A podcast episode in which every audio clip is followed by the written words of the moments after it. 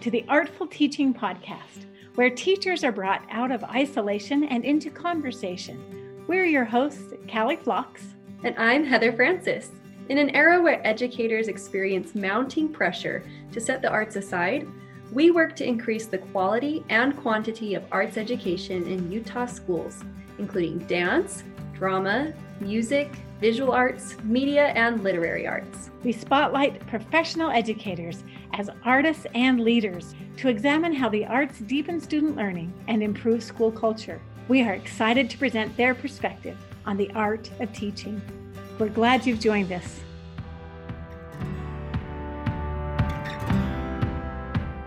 Welcome to this episode of the Artful Teaching Podcast. Heather and I are here to review our perspective on interviewing the six teachers about teaching during a pandemic. Hi, Heather. Hi, Cally.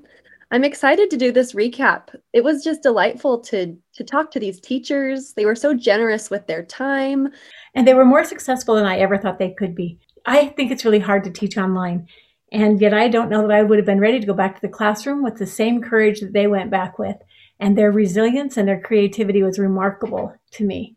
They addressed the challenges, they jumped in with both feet, and each of them said they chose to be with children and wouldn't have wanted to teach online from home. Yeah, I mean, teaching online is hard, and teaching not online with all the other COVID details is also hard. When I heard a couple of them describe all of the you know restrictions and guidelines to keep everyone safe the plexiglass the sanitizer the desk placement the how do we line up in lines who comes when that even the way that the whole schedule of the day changed. Th- those are details that are hard to just keep track of in a regular year but to teach and keep track of all those details you're right the resilience is really wonderful and they found creative ways to deal with all the new regulations to keep everybody safe and continue with a great attitude I felt a lot of hope after listening to these teachers because of their, you said, courage and their creativity. And, you know, my heart had been sinking for many months about the status of teachers in the schools and, and what their experience was like. And to hear them tell me and to tell you and all of us that, you know, here's some of the success we're having kind of healed a little bit of that pain that I was feeling. Um, but it wasn't all you know, sunshine and daisies. It wasn't all success stories, right? We did really get to hear from them the challenges that they were having. Right. And the bottom line is this is a hard year for everybody. And no one can change that experience for these children and these young people who are living through this time. This is a formative experience in their lives. How we handle it is what will make the difference. Part of trauma is that people uh, have an experience, but it can be improved if they can talk about it on their way through. So the way these teachers turned to their kids and said, I need your help and we need to solve these problems together, help the children normalize this experience and make meaning of it so that they are processing their trauma and processing the changes as they go. And that's where that just builds and improves our mental health. We're going to talk about how we address problems and remind the children that they are powerful and they are not victims of this virus. They are authors in their own lives about how they respond to this virus and helping having the children be part of that process was key. Yeah.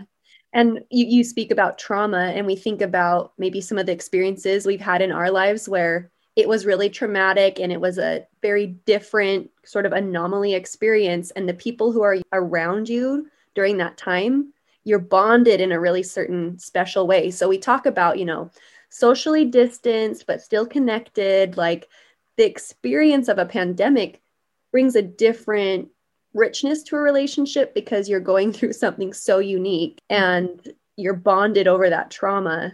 Now, that's not always a good thing, but I think that if we're looking for connection and relationship, which we know supports learning in schools, that even having this experience with children and teachers I heard in their stories a lot of connection building and a lot of relationship. Yeah, they were bonded because they solved the problems together. They faced a challenge together and they worked through it together.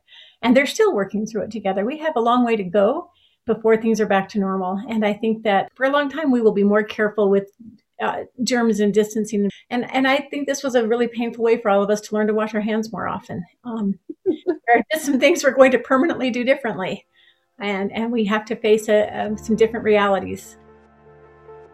It also reminds me of performances in the arts. When I was a teacher and I taught middle school for four years, we would do a big dance concert at the end of every semester.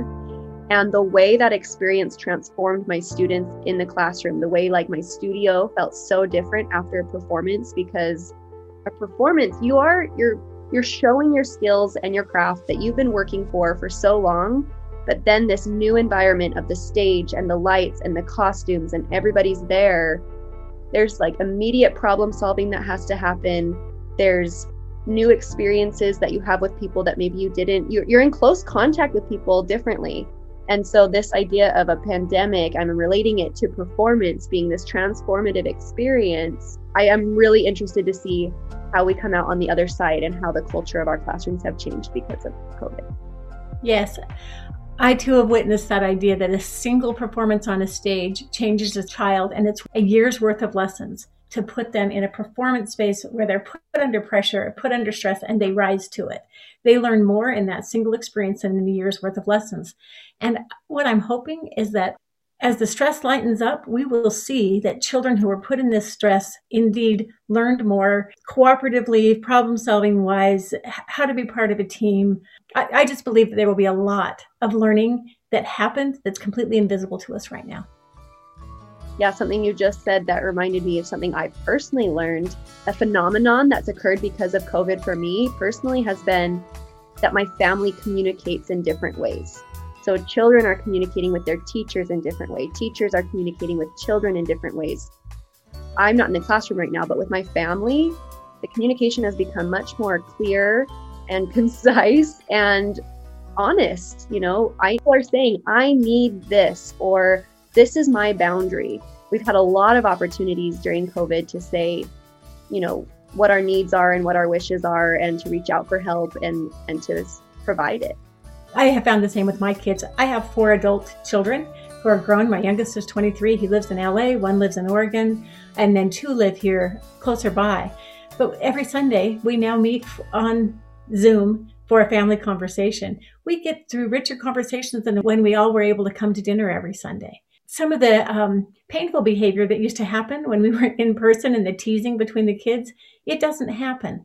And the relationships have uh, reformulated, and it's been really delightful.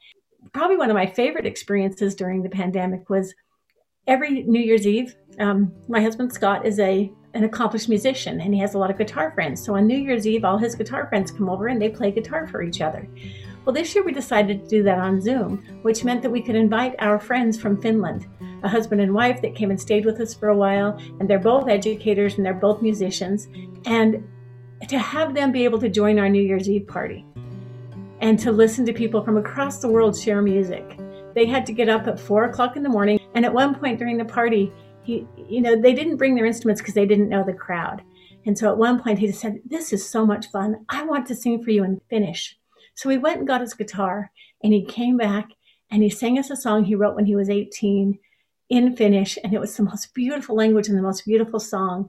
And he said, I can't think of anything I would rather do to say goodbye to 2020 than to start 21 making music with people from across the world because we are all in this same situation together. And that distant friendship right then was as close as when we were in the same room making music together. And I realize the value of relationships near and far and appreciate the opportunity that Zoom has given me to reconnect with friends far away. Me too. I'm so grateful that we have technology to help us make those connections, especially during this pandemic. And it will be very interesting to see how that continues into 2021, 22, 23. You know, if one performance on stage gives us a year's worth of lessons, then what does two years of pandemic three years of pandemic give us for our lifetime. Yeah. It will be really interesting. Oh, there's a lot of uh, new skills to rise to in this pandemic.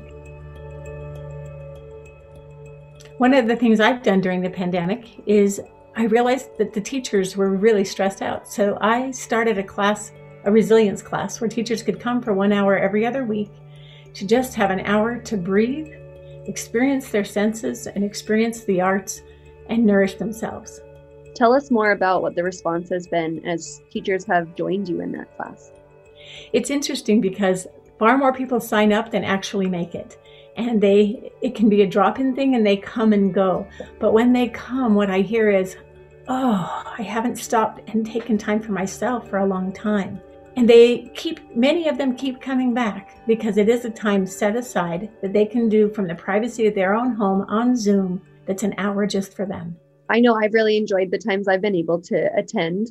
It does provide a great break from other types of activities on Zoom to pause and do artful things with other teachers. I think we've also been having, you know, our arts integration endorsement program online. And I think, you know, if we're saying thanks to technology, I think that because our endorsement moved online, we've been able to serve a few more teachers because being able to not have to travel, to be at home, and to have the flexibility that technology offers it's also allowed teachers to you know achieve their goals for professional development and to pause breathe and experience resilience. I think that has been a great benefit of the technology boom during the pandemic. Absolutely. As you're telling that story i'm reflecting when both of those classes started compared to where they are now early when we those classes started in the fall there were nights when every teacher in my breakout group for conversation had cried every day that week. The beginning of this school year was so hard and so painful, and the learning curve was so steep that it pushed people well beyond what they thought their capacity was. And now, when we're meeting with those teachers, they have mastered so many new things, and their attitudes have changed, and their skill level has risen, and they have accepted realize they have to let go of certain things and they've accepted their own limitations and the limitations provided by COVID and just said, this is it. No one else could do better than I'm doing in this situation. So this is just it. Um, and the, the tears have decreased and the hope has increased. And it's been a lovely um, weekly thing that we've monitored from fall till now.